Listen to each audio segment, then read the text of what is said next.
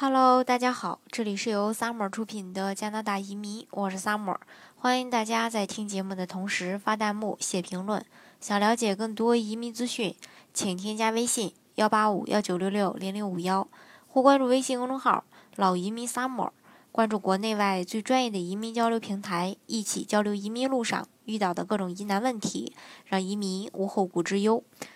加拿大呢，作为一个老牌的移民国家，一直呢也是受到很多国人的关注。那不少高净值人士呢，更会选择通过加拿大投资移民来呃定居加拿大。而加拿大呢，也不负众望，这两年的移民政策呢也很好。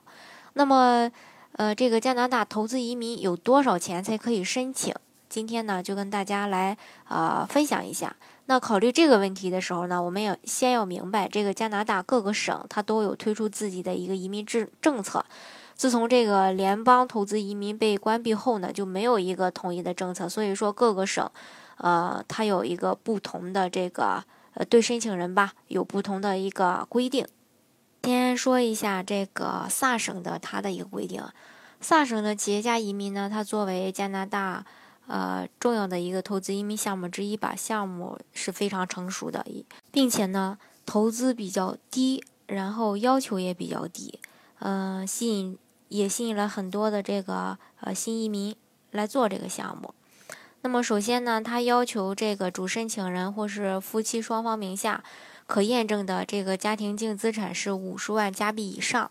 另外呢，呃。过去十年中呢，有三年以上的经商管理经验。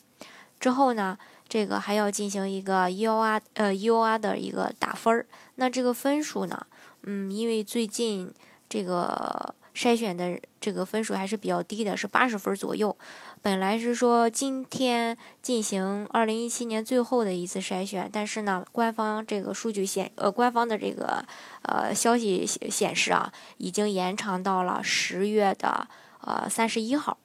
另外呢，在这个萨斯卡通或里贾纳投资不少于三十万加币，或者说在萨省其他区域投资不少于二十万加币。另外呢，要至少创造两个就业机会，或者是维持原来的这种呃呃生育雇员，需要在萨省当地进行一个呃投资，并参与日常的经营管理。那按照这里的这个要求的话呢，移民申请人需要在萨斯卡通或里贾纳投资不少于三十万加币，或者说在萨省其他地方投资不少于二十万加币，并且呢还要在当地创造就业机会，这个大家一定要了解。第二个比较受欢迎的呢，就是曼省的投资移民，他也是要求拥有三年以上的这个经商管理经验，然后家庭净资产是三十五万加币，呃，另外呢也要进行一个。呃，UR 的打分儿，曼省的 UR 打分要比萨省要高很多了，因为，呃，曼省投资移民是属于一步到位拿这个呃枫叶卡的，所以呃很多人来申请这个项目。现在打分的话，要达到九十分以上才有机会，满分呢是一百分。所以说，这个对申请人的要求还是蛮高的。另外呢，他需要政府缴纳十万加币的一个创业押金。另外是这个申请获批后，投资十五万加币经营企业。那如果要是合伙的话，持股要不低于呃这个呃三分之一。按照规定的话，这个移民曼省需要你拥有三十五万加元以上的家庭净资产，并且要缴纳十万加币的创业押金。获批后还要投资十五万加币经营呃企业。这里重点提醒大家一下，这个十万加币的创业押金到时候是可以退还的。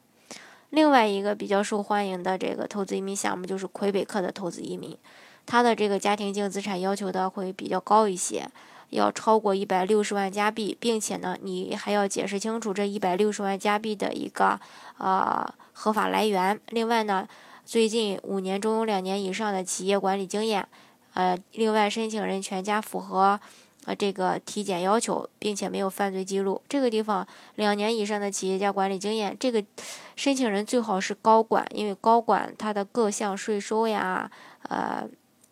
呃，都还是那个呃要求，呃，这我这个各项税收交的还是比较完整的。如果是说，嗯，其他的普通的一些这个呃高管的话，可能还不行，因为国内这个大家也都清楚啊，嗯。这个有有的时候可能会避税，所以说税不够的话也是不可以的。这里要提醒一下，就是说，首先你要超过一百六十万加币的家庭净资产。那如果这个家庭净资产能解释得清楚的话，它有两种投资方式。第一种是投资八十万加币，五年以后无息返还给你；另一种呢，就是投资二十二万加币，这个五年以后是不返还的。这个大家要清楚。这个以上呢，就是这个加拿大投资移民各个省的一个花费。那大家呢，可以根据自己本身的一个条件去选择适合自己的这个加拿大投资移民项目。同时呢，也希望大家早点拿到身份，安家加拿大。